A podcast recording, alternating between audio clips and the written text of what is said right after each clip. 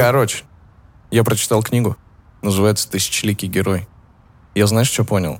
Все фильмы, которые вообще когда-либо были сняты, они все идут по сценарию из книги. Раздув, знаешь, в чем заключается? У тебя есть шаблоны для всего. Вот любую сказку берем, да, у нас есть герой, Ванька-дурачок. Так. Он в прокрастинации. Потом наступает какое-то ключевое событие, оно называется «Зов». Он увидел принцессу. Потом наступает путь героя, становление из Ивана-дурака в Ивана-царевича. И там, прикинь, все шаблоны написаны, и там разбираются на примере разных фильмов. Короче, неважно, какой сюжет, какие персонажи, получается, что все идет по одному принципу развития событий. Да. Давай, к примеру, возьмем «Звездные войны». У нас Люк Скайуокер. Дурачок. Дурачок. У него приземляется Оби-Ван Кеноби. Начинается путь героя. Так вот, я о чем хотел рассказать, что, по сути-то, нового ничего уже, получается, ведь и не придумать, если у тебя есть изначально все шаблоны, которые были. А если не по шаблону делать это все? Приведи мне пример того, где сделано не по шаблону. Еще не сделано. Вот именно. Хотя нет, знаешь, кроме чего, если мы берем какие-нибудь артхаусные фильмы, типа «Шина убийца» смотрел? Это, это по твоей части. Ты, кстати, знал, да, что в «Бомж с дробовиком» Курт Рассел снимается? Это какого года примерно? Год две тысячи, наверное, двенадцатый. И вот там происходит вот это действие. Там просто чувака настолько достали, бомжа, он берет дробовик и идет чинить порядок. Я себе записал, кстати, сейчас. Раз мы начали с тобой говорить о кинематографе, то давай, знаешь, начнем вообще издалека. Об чем речь?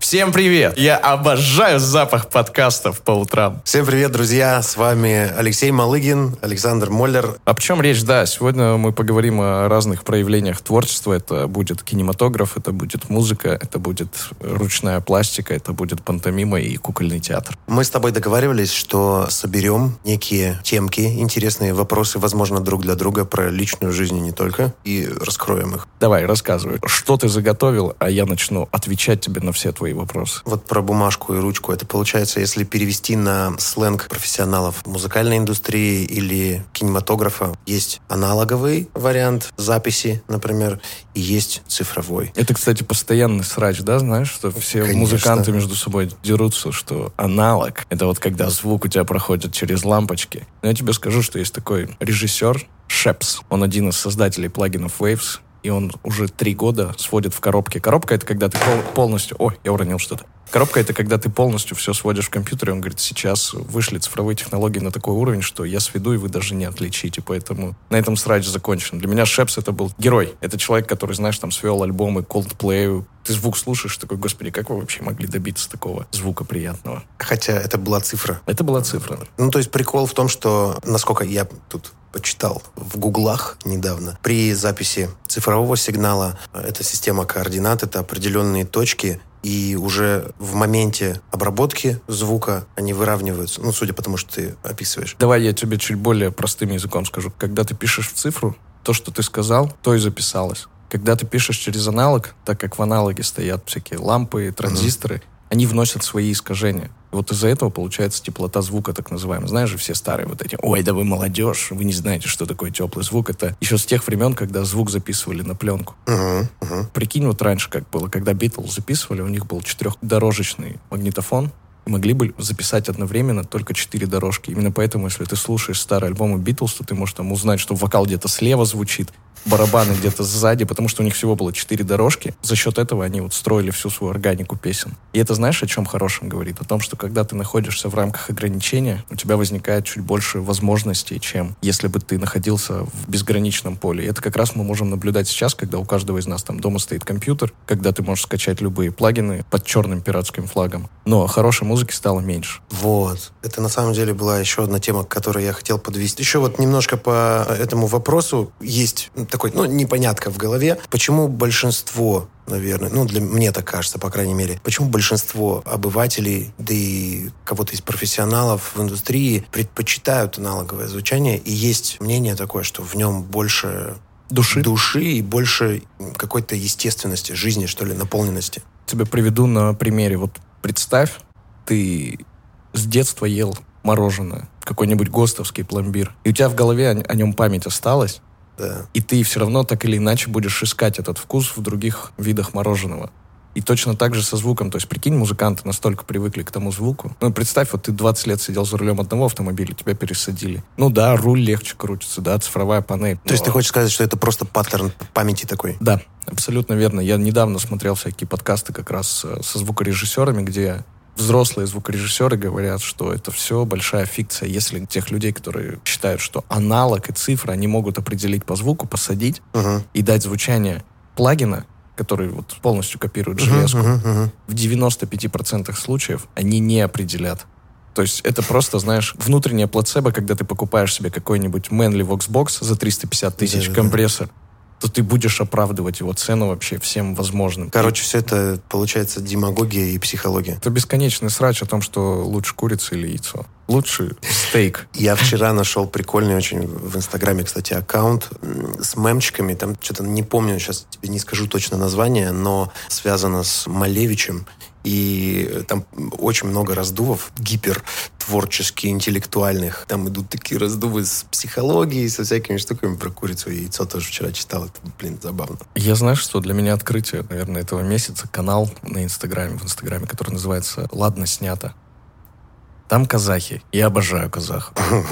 Они снимают просто какие-то колоссально тупые штуки. И серии, знаешь, начинается видео, сидят вот так две банды, прям вот такие типа казахи, заряженные, какие гудзы напротив друг друга.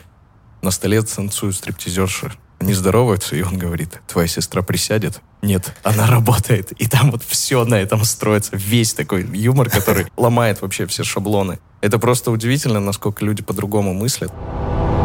Об чем речь?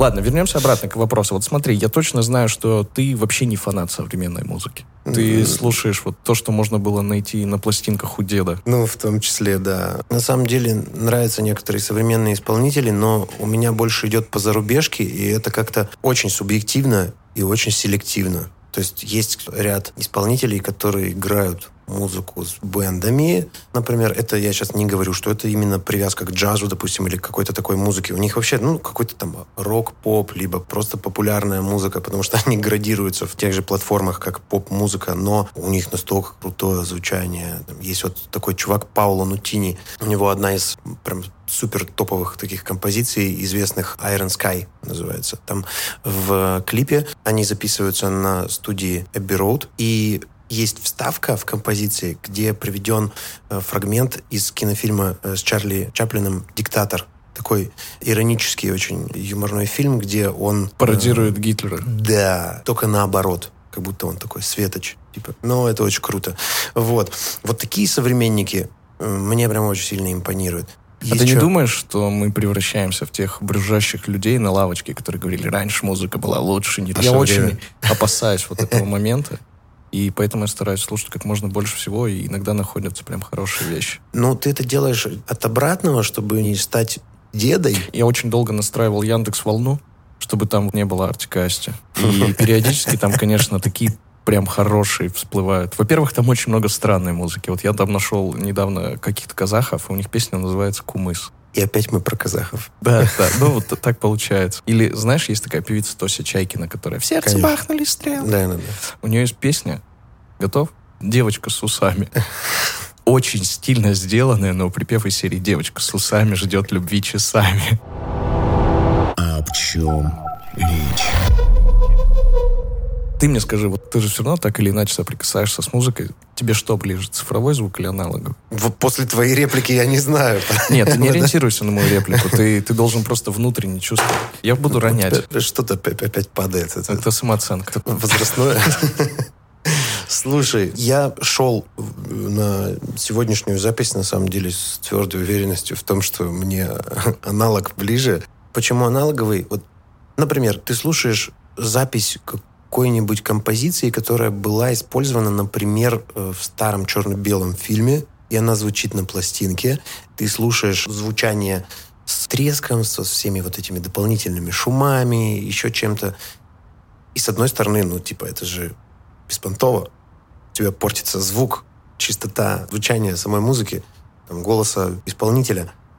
Но при этом какой-то такой вайб создается, который тебя окутывает, обволакивает. Ну, это мое личное. То есть вот мне, допустим, это импонирует. именно в формате каких-то образов, которые у меня начинают формироваться в голове в этот момент. То есть я как будто сам попадаю в этот фильм старый, как будто все вокруг черно-белое, вот это вот рябь на экране. Прикольно. В этом а, есть какой-то вайб, сказка. Смотри, а если мы возьмем, к примеру, какой-нибудь фильм Нолана «Начало», там все построено на очень таких острых, холодных, цифровых синтезаторах. Они же тоже создают тебе образ и картинку, и они бы в жизни не могли звучать с винила и прочего. Представь, если бы под фильм... «Начало» с Ди Каприо. Да, «Начало» с Ди Каприо. Это один из моих любимых фильмов, кстати говоря. Просто представь, если бы там был аналоговый звук. Это бы картинку тебе значительно поменяло. То есть, мне кажется, все-таки зависит от многих компонентов, в том числе от визуального восприятия. Безусловно, мы не можем смотреть какой-то старый фильм, там, черно-белый, угу. где звучал бы, там, знаешь, какой-нибудь кислотный синтезатор типа «Вояджера». Но при этом там бы офигенно вписался Мук. Знаешь, Мук, как синтезатор выглядит? Угу. Вот, типа, первый синтезатор Мук, он выглядит примерно как вот эта комната, в которой мы находимся. То есть, он огромный был. Угу. И суть заключалась в чем, что там было много проводов. Чтобы тебе создать новый звук, ты берешь вот в одну дырку, вот прошел и воткнул в другую, и такой, о, новый звук нарулил. А теперь последний мук, который я видел, он вот примерно с половинку этого стола. При этом он дает абсолютно такой же звук. Технологии не стоят на месте. Короче, тот вариант с проводами с собой на улицу не возьмешь, чтобы записать лайв. Я тебе больше скажу, ты его даже на концерт с трудом привезешь. А знаешь, еще я тут тоже задумался, почему очень многие любят аналоговый звук. Ты его можешь потрогать, когда делаешь музыку. То есть, когда ты мышкой что-то крутишь на компьютере, да. это же все равно не то, как если бы ты подошел к эквалайзеру и начал руками его выстраивать. Поэтому вот многие музыканты, которые там, особенно гитаристы, они говорят, да в жизни никогда не будет синтезатора, который будет звучать как гитара. Потом ты пишешь синтезатор, который звучит как гитара, и они говорят, ой, звучит как стратокастер. Ты такой, м-м-м. Но я последнее время тоже все-таки больше прихожу к аналоговому звуку. Почему? Не знаю, мне просто нравится крутить и понимать, что, знаешь, вот ты трогаешь железо, на котором на плюс-минус таком же там были записаны мировые хиты. То есть, когда ты смотришь на картинку, то это все равно не создает тебе внутреннее желание, да, такое, что типа вау. Больше физической вовлеченности получается. Ты как, ну, ты осязаешь. Ну да. Больше органов чувств задействовано в процессе. Это как, знаешь, смотреть на машину и ездить в машине. Вот, наверное, мне кажется, это максимально хорошее сравнение. Прикольно. Прикольно. Ты про кинематограф тоже вспомнил, и про фильм Нолана. Я, прикинь, сейчас тоже маленькое такое лирическое отступление. Я себя поймал на мысли, почему мне нравились за всю мою жизнь определенные какие-то мультики и фильмы. У меня вчера просто был какой-то вообще отбитый совершенно инсайт по этому поводу, и это очень круто. В итоге я пришел, знаешь, к какому выводу? Все, что ты э, за жизнь аккумулируешь у себя в голове вот из подобных проявлений творчества, что к тебе как будто бы притягивается. На самом деле интуитивно это такие подсказки, которых ты можешь найти такой ключик к своему предназначению, к своей какой-то миссии такой житейской. Но это больше про вот мою вот эту всю духовность, эзотерику и прочее. Но, тем не менее, это очень прикольно. Просто я вчера реально прочувствовал вот этот момент, что все очень логично. Все складывается в какую-то мозаику, пазлик. Но ты же понимаешь, что ты состоишь из того, что ты потребляешь как контент. Да, безусловно. И вот как раз это речь о том, что да, мы с тобой уже далеко не молодые, нам уже далеко за тридцать. И хотелось бы, чтобы нам было не так далеко за тридцать. Представляешь, если бы мы воспитывались в современном обществе, да, на современных мультфильмах, то у нас было бы другое восприятие. Я просто недавно тут пересматривал «Третья планета от Солнца». Помнишь, такой мультфильм был? Вот, там, где Алиса Селезнева еще. Угу. Я прям офигел, насколько там круто сделан звук, насколько там для того времени была угу. красивая картинка. А потом я начал копать глубже, и я нашел, представляешь, человека, с которого зародился кинематограф. Точнее, не кинематограф, а мультипликация. И это чувак из России, он балетмейстер был, и он изначально хотел это использовать, чтобы записывать танцы и потом показывать. В итоге ему не одобрили это, сказали, ну что это за профанация, что это за, простите меня, пожалуйста, эротика. И он начал, знаешь, что делать? Он впервые изобрел кукольную анимацию. Он брал жуков, он Все их понятно. засушивал и потом покадрово снимал. И когда его спрашивали, как это все получилось, он говорит, я их приручил. Звучит немножко... Вообще дико, дико звучит. Немножко по-маньячески. И когда чуть позже уже мультипликация развилась, вот на примере там Волта Диснея, он прям говорил, что это тот человек, который дал максимальное количество возможных вариантов для развития мультфильмов. Он придумал и мультипликацию, он придумал и кукольную анимацию, так называемую покадровую. Он там даже, знаешь, взрывы делал при помощи ваты. Это все достаточно прикольно смотрелось. А это год там вообще бородатый меня еще тогда даже не существовало. Слушай, как примерно технически можно было это реализовать? Там сборка кадров из фото осуществлялась или это видео моментов? Нет, это была кинопленка при любом раскладе. Mm-hmm. Просто некоторые моменты прям отрисовывались поверх кинопленки. То есть та же мультипликация, mm-hmm. она отрисовывалась поверх кинопленки покадрово. И вот он был один из родоначальников такой истории. То есть плюс там так называемая комбинированная съемка, когда ты, знаешь, снимаешь, закрыв половину объектива, а потом на второй половине объектива на этой же пленке ты снимаешь что-то другое. Ну, это очень круто, конечно. Самое прикольное, что, понимаешь, человек был в максимальных рамках и ограничениях и угу. нашел из этого выход. Чем больше рамок и ограничений, тем больше хороших решений получается. Потому что ты уже автоматически избирателен, ты более ответственен, мне кажется, в, в моменте. Мы с тобой, по-моему, позавчера, когда встречались, вкратце затронули эту тему. Это так круто, на самом деле. Почему те же музыканты, например, могли создавать в прошлой эпохе более какие-то весомые произведения. Потому что я вчера у меня пришел, и по этому поводу тоже инсайт, прикольная такая фраза, что нет второго шанса. У тебя во время записи нет неограниченного количества цифрового вот этого пространства на носителе, на жестком диске или еще где-то. Ты приехал на студию, там восемьсот миллиардов чего-нибудь там вложили в твою запись с бэндом, и у тебя нет возможности там репетировать, пробовать что-то. Ты уже приходишь и готовенький выдаешь продукт. Нет возможности ошибиться. Но там, знаешь, это было вызвано за счет чего? На пленку же писалось. Пленка стоила вообще каких-то колоссальных денег. Ну вот, да, да, да. На тот момент не было многих ходов, которые музыканты придумывали. Тот же Курт Кобейн из группы Нирвана. Uh-huh. Он записывал, да, там в пробитый комбарь, специально дырявили его, чтобы добиться того звука. То есть сейчас уже достаточно сложно изобрести новый звук, наверное. Я знаю там буквально тройку музыкантов, кто этим грешит, но для этого они, знаешь, уезжают на уединенный остров, привозят кучу звезд туда, кучу артистов, и там записываются, как Канни Вест написано. А, уезжают на Бали и становятся там коучами. Да, это тоже, кстати, плохо. По-другому я и не могу сказать. Вот. А так как у нас все равно были рамки, то тогда и проще было делать. То есть, представь, ты чуть-чуть вышел за рамки, хлоп, у тебя родился новый звук. Вот точно так же, да, как появился. Или на Колыму отправили. Блюз тот же самый, да, джаз появился. Это же тоже, по сути, выход за рамки. Это же сложная математическая музыка. В принципе, да, можно раскидать по определенной модели, но у творческих людей, ты же сам знаешь, это немножко по-другому происходит. На уровне, типа, сенситива какого-то. Безусловно, но это же профессионализм. Это да. то, то самое правило, там, десять тысяч часов, когда ты кучу-кучу времени в это потратил, чтобы потом научиться хорошо импровизировать. То есть эти решения уже когда-то тобой были проиграны, выучены и просто остались у тебя где-то там на механической памяти. Мы с ребятами, с музыкантами не так давно смотрели запись на Ютубе, некую обучалку такую, где это на самом деле для обывателя это может показаться так, что музыкант оправдывает фальшь, где ты типа лажаешь, но это джазовый аккорд просто. Это просто джазовый аккорд. А там где-то там просто уже полутона, четверть тона. И это, блин, это так прикольно. И он, чувак, который записывает эти видяхи, он это описывает как это вот там уже восемнадцатый класс, уровень, левел просто и, и восемнадцать из пяти. Как Пизару, да, шестиэтажные рифмы.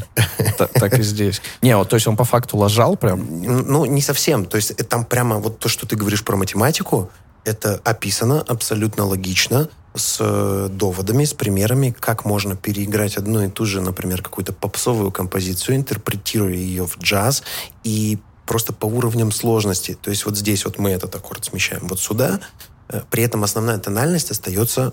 Ну, то есть, получается, там типа квинт-аккорд, да, септ-аккорд, вот эта вот история сложная, которую я не понимаю. Которую я тоже, к сожалению, не понимаю, несмотря на то, что я вроде бы... Слушай, ну, вот в этом плане мне безумно приятно смотреть на твой бэнд. Давай по-честному, больше всех я люблю Галушка. Я сам его больше всех люблю. Ну, знаешь, у меня есть такой комплимент людям, я называю конченый. Это в моем мире это очень хорошее да, выражение. Вот Галушка, он конченый музыкант. Мне да. кажется, его ночью разбуди и скажи, ну-ка сыграй что-нибудь, он там тебе ногой и рукой сможет сыграть так, как большинство не может. То есть у меня вопрос, он виртуоз или он... Как вообще статус виртуоза я думаю, зарабатывается? Я думаю, что да, можно сказать, что он виртуоз. Виртуоз... Он э... КМС по пианино? Ну, он уже МСМК, типа мастер спорта международного класса, можно так сказать. Это когда у человека есть в деятельности сочетание нескольких факторов ключевых. У него есть огромный накопленный опыт, который он... Сколько уже он играет? Всю жизнь. Дэну сорок два. Ну, давай, допустим, ему так. сорок, да, сорок. Из них он ну, лет тридцать пять, наверное, да, играет. сорок. Но он же ему сорок два, он из них тридцать девять играет. Ну, условно так. У него же папа композитор и да, у тебя же легендарный папа пианист. Джазовый пианист, да, Сан Саныч Галушка, который был в свое время а, учителем Макса Фадеева. А Фадеев же тоже, получается, местный, он же с Кургана. Так да, они все с Кургана. Об чем речь? Представь, вот он начал играть, и он это дело не забросил. А у нас же как-то, вот, ты же видел много битмейкеров, которые сегодня пишем бит, а завтра в Макдональдсе свободная касса. Не обязательно негативные примеры. Кто-то там начинает велосипеды продавать, еще что-нибудь. У кого-то что-то стреляет. Просто, ты знаешь, это такая обидка, когда вроде творческое начало где-то было, но ты его потом погасил и в чем-то вроде достиг сублимации и даже, может, преуспел. Но возвращаясь к, к, к твоему вопросу про виртуозность, да, вот мы обсудили, что это накопленный опыт, это, это постоянное продолжение практики, то есть он не перестает заниматься, то есть он каждый день что-нибудь играет. Он просыпается, допустим, надо что-нибудь сыграть. Вот я сейчас как полобаю. Он спит, у него рядом не жена находится, а его синт просто лежит. И то он ночью что-то там наигрывает уже по привычке. А у него же Нордстейдж, да? Я постоянно забываю цифру модели. Ну да, ну крутой аппарат, что говорить. И, конечно, талант еще. Плюсом ко всему к этому. А я знаешь, что понял? Отсюда появляется виртуозность. Я считаю, что таланта не существует. Я считаю, что это все-таки в большей степени опыт и работа над собой. То есть, знаешь, это как в спорте. Вот есть один так называемый одаренный, а второй трудяга.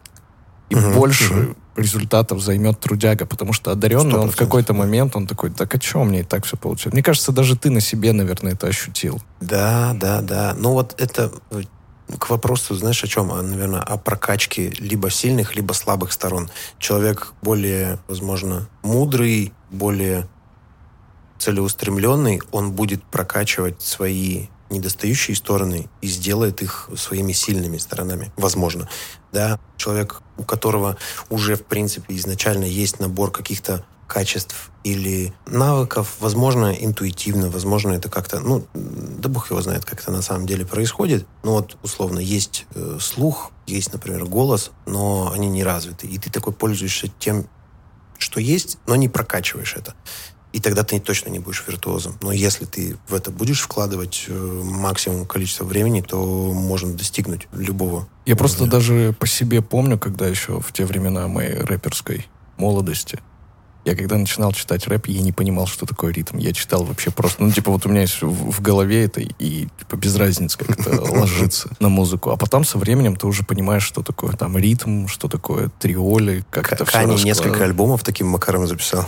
Канни гений. И все подумали, что «О, Канни гений!» Да. У них еще, знаешь, какой прикол есть, я заметил, когда рэп американский, да и в целом вокал американский записывается, к нам это тоже потихоньку приходит. Они вот записывают четко в ритм, а потом сдвигают его немножко, чтобы появилось... Ну, не синкопирование, это а немножко такая оттяжка появилась. Искусственно сдвигают? Да, уже да, да, искусственно. Но есть, тем не менее, к примеру, Джулс Сантана, это The Diplomats. Вот чувак, у него, знаешь, какой прикол? Он читает в слабую долю. Угу. Не в сильную долю, а в слабую. И за счет угу. этого ты вначале слушаешь, особенно после какого-нибудь, знаешь, там, технаря, который все четко раскладывает. И ты думаешь, Джулс, что с тобой? Ты попал мимо? А потом ты понимаешь, насколько это стилево звучит, вот это вот та самая раскачка. Сейчас, наверное, будет очень жестко. У темнокожих парней немножко чувство ритма, оно по-другому развито. Ты же знаешь, у меня просто преподаватель мой по гитаре, он говорит, к нам однажды приезжал с мастер-класса, он блюзмен.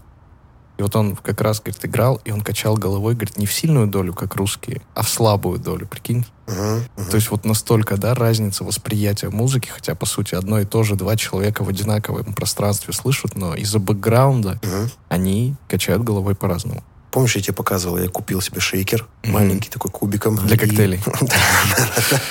Наливаешь туда перед выступлением коктейль, немножко лёдика, и делаешь вид, как будто ты музыкант, и параллельно попиваешь.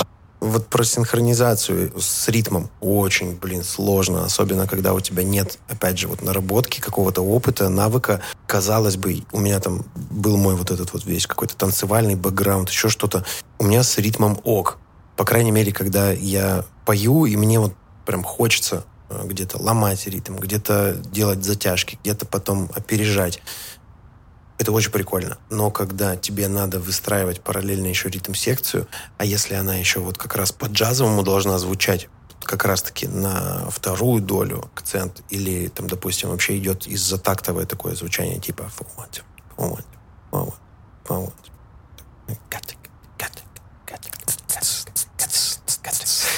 Это чисто джазовый прикол.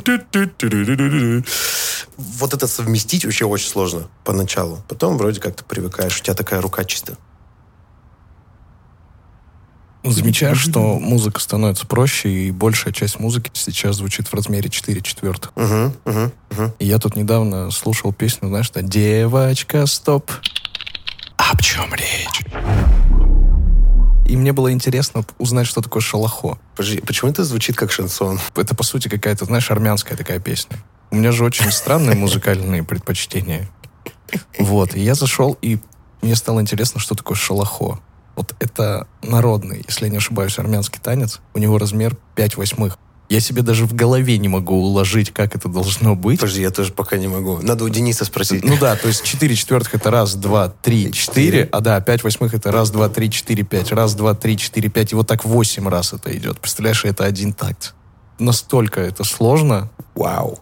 Раз мы начали тоже говорить про музыку, я принес парочку каверов, ты, я тоже, думаю, принес парочку каверов. Как хочешь, начнем с тебя. Смотри, у меня есть на выбор. У меня есть «Ах, какая женщина». Я тебе серьезно? Да, я тебе без шуток говорю. У меня есть билетик в кино. У меня есть колечко. У меня есть «Ничего не говори». У меня есть «Моя бабушка курит трубку». И у меня есть «Угонщица». Почему я чувствую, как будто мне сейчас предложили песни в Дель Маре на выбор? Вот, в, этом, в этом и суть. Но когда ты их услышишь, ты поймешь, о чем я говорил. Так, а... Давай, наверное, знаешь что? Давай первую, и «Бабушка курит трубку». Первая, потому что что-то как-то очень мне прямо сильно любопытно. Ах, а... какая женщина? Да. Ест горгулью. Давай, есть такой исполнитель Алон. Он рэпер, в первую очередь он рэпер. У него есть вообще... У него есть супер крутая песня, с которой началось его прослушивание. Вообще моя любовь к нему, у него песня есть, называется «Мою девушку трахнул рэпер». Я просто... Я рыдал от смеха. Она у меня до сих пор в плейлисте, и я когда порой езжу на мероприятия, знаешь, я прослушиваю ее и думаю, хуже, чем это, я уже не смогу сделать, и это настолько круто. Мы точно с тобой, да, про джаз минуту назад говорили, про что-то высокое? Я же тебе рассказывал, чтобы ориентироваться в музыке, ты не должен себя ограничивать рамками. Сто процентов, да. Давай попробуем. Ах, какая женщина. Ах, какая женщина. Ах, какая женщина. Об чем речь? Это прикольно. Блин, это прикольно. Вот, в этом и суть. То есть, понимаешь, да, они играют на каких-то ностальгических нотах, плюс подключается мамбатон, плюс подключается рэп, и ты понимаешь, что музыкант в своей голове вот, ну, не ограничен только своим жанром. Да, прикольно. Это, это прямо очень клево. Как я стал фрешменом, просто можно будет потом отдельный выпуск сделать. Ну, могу тебе еще что-нибудь показать из того же. Вот, вот давай «Бабушка курит трубку». О, мне сейчас? Там... Ты знаешь, что? Мне тут мама, мы с ней в последнее время очень часто бывает, обсуждаем какие-то варианты новых композиций для наших с ребятами программ. Действительно, мне приятно прислушиваться к ее мнению, потому что, во-первых, она тоже связана была много лет с музыкальной деятельностью, у нее очень хороший вкус, разнообразный. Кстати, подожди, да? А у тебя мама по образованию с музыкой никак не связана? Ну, она педагог музыкального образования, ну, то есть учитель школьный по музыке, но Блин. Она играла на фортепиано прямо. Ну, давай так, мне кажется, фортепиано это вообще кладезь всех инструментов. Если ты умеешь играть на фортепиано, потом перейти на любой другой инструмент тебе гораздо проще. Это точно так же, как если тебя отдай на бальные танцы, потом тебя отдай в другое направление, то ты схватывать будешь гораздо лучше. Ну, давай я тебе покажу. Эта группа называется «Дореволюционный советчик». Вау. Об чем речь? В принципе, это вот прик- прикольно. Ты понимаешь, насколько на самом деле это фундаментальная тема? Что такое кавер в современном представлении? Это я например? тебя спрошу, что такое кавер в современном музыкальном исполнении? Тут можно сразу разделить на два лагеря каверщиков. Есть те каверщики, которые снимают произведение в ключ и просто его воспроизводят, ну, практически близко к оригинальному звучанию. То есть, условно, берется либо минусовка, либо э, оригинал, и просто ребята лобают оригинал. Это прикольно, но это вот, знаешь, вот мы как раз приближаемся, наверное, тут к нашей основной теме У проблематики. У нас нет основной темы, мы с тобой просто а плывем, плывем по эфиру, да, это же, в этом и суть. Да, но тем не менее, вот, вот про боль такую оригинальности у кавер-исполнителей. Есть, в общем, люди, которые снимают в ключ, а есть те, которые создают новое произведение на основе чего-то уже и так созданного. В этом есть творчество, в этом есть вкус определенный, и вот в данном варианте это же прикольно, они же дурачатся, но это так круто. Знаешь, я бы, наверное, перевел это, в, опять же, в тематику искусства. Вот, uh-huh. Типа есть картина, а есть ее репродукция. Репродукция uh-huh. всегда хуже, чем картина, она никогда не будет цениться так же, как оригинал. И я бы очень хотел, чтобы большинство каверов, с которыми так или иначе ты сталкиваешься там по основной своей работе, uh-huh. начали это понимать, и что порой можно настолько прикольно переделать, что люди будут от этого гораздо больше кайфовать, чем если ты покажешь им оригинал. В чем может быть проблема? Я считаю, что одной из проблем является а. лень, б. страх. Лень в первую очередь. Сто процентов. Потому что многие просто не хотят тратить время на то, чтобы заморочиться. Хотя по факту это иногда очень дает крутой результат.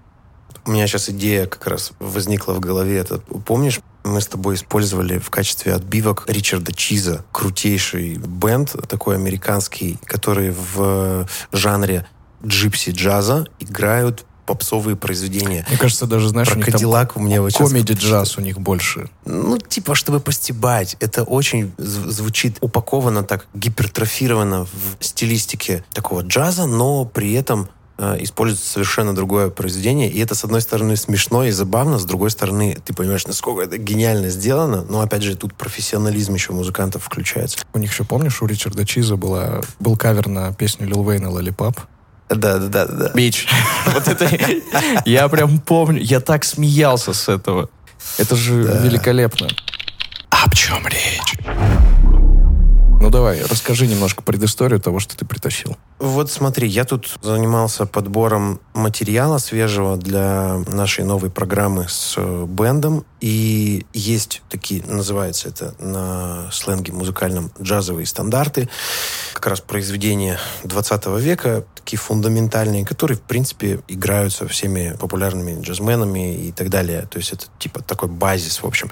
Есть произведение, называется «Minnie the Moocher». Мы к его истории вернемся, я думаю, что чуть позже. Но я искал прикольный какой-нибудь кавер и нашел просто в поиске на Ютубе очень крутых чуваков. Если честно, мне сначала показалось, там уличное выступление, и они выглядят как просто летом парни с э, вторчика, которые приехали на Вайнера попить пивка и что-то поорать.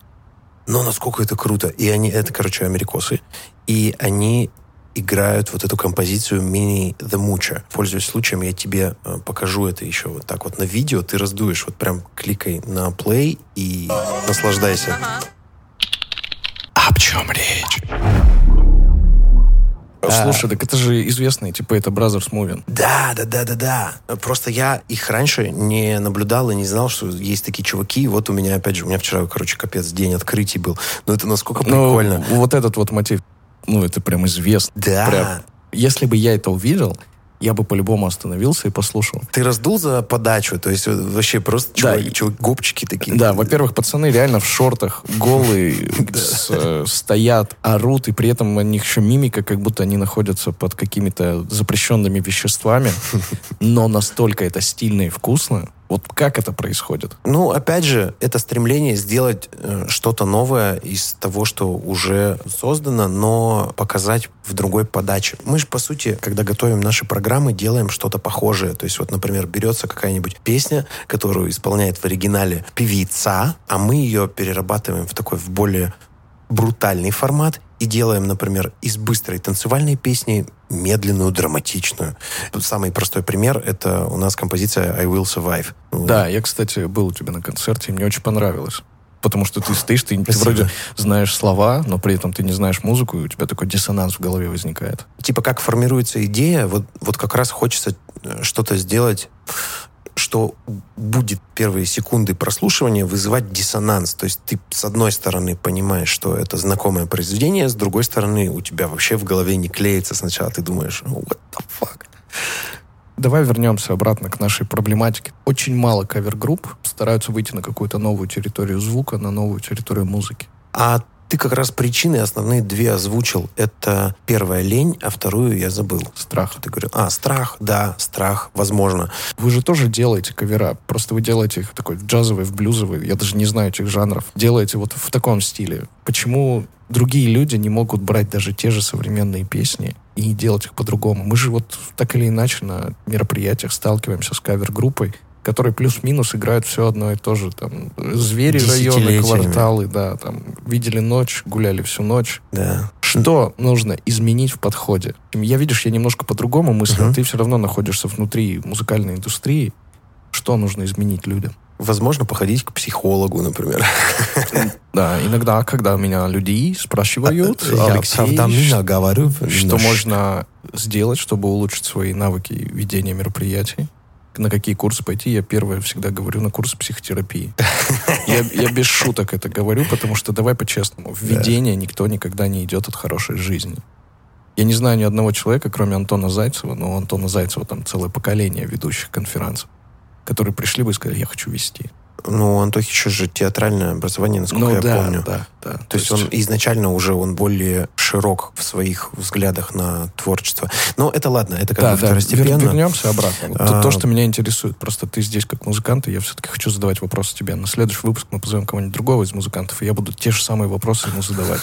Я думаю, что нужно бороться со страхом. В первую очередь, многие музыканты-каверщики, ну, в частности, вот, допустим, локально у нас в Екатеринбурге, все подстраиваются под рынок и под запрос широкой потребительской аудитории. То есть, вот, допустим, надо людям поколбаситься под что-нибудь, и вот ребята выстраивают программу из там, двенадцати-шестнадцати композиций, которые отработаны лет двенадцать назад.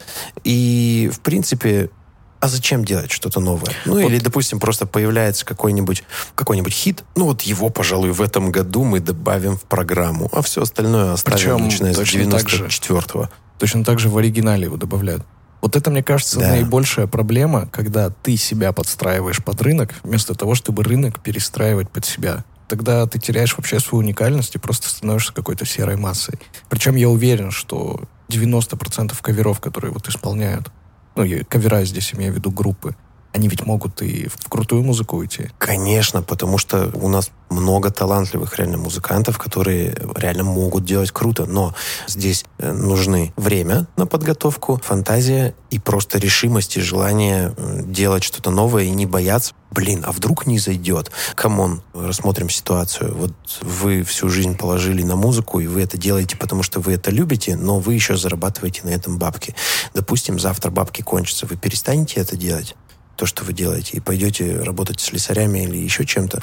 Если задать себе этот вопрос очень честно и очень честно на него самим себе ответить, то как раз-таки мы поймем, кто из них готов делать прикольные какие-то каверы, а кто нет.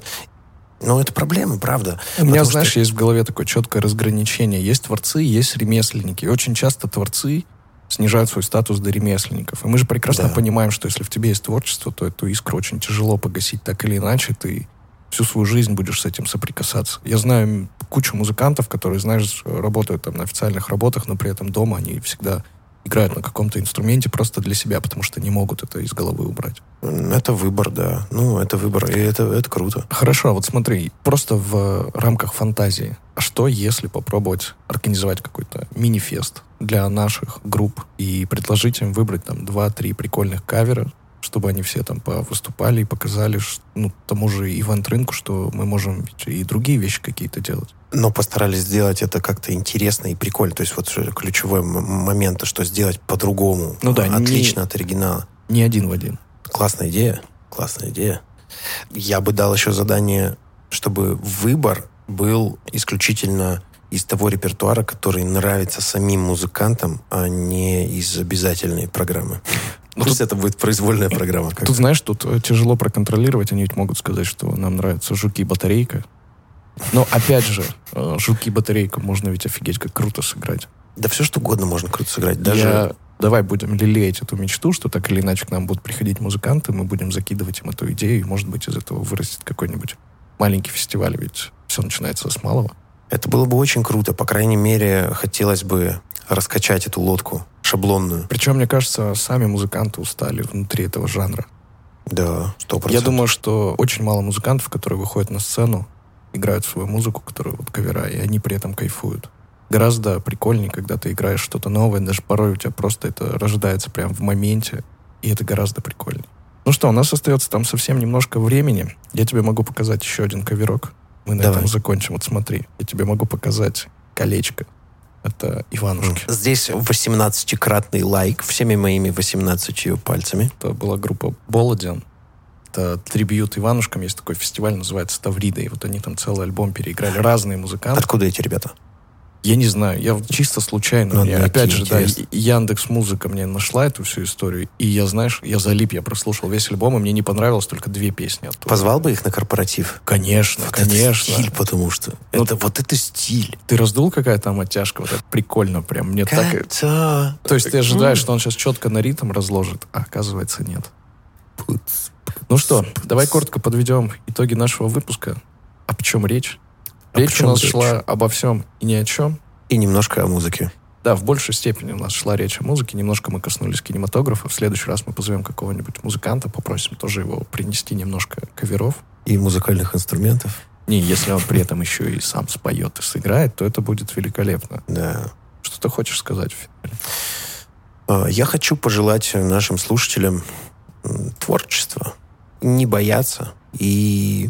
пробовать креативить что-то новое, создавать. Даже если вы берете за основу уже готовую идею, но всегда в нее можно привнести частичку себя. Это будет круто. Самое главное — не ссать. И из этого рождается творчество. Об чем речь?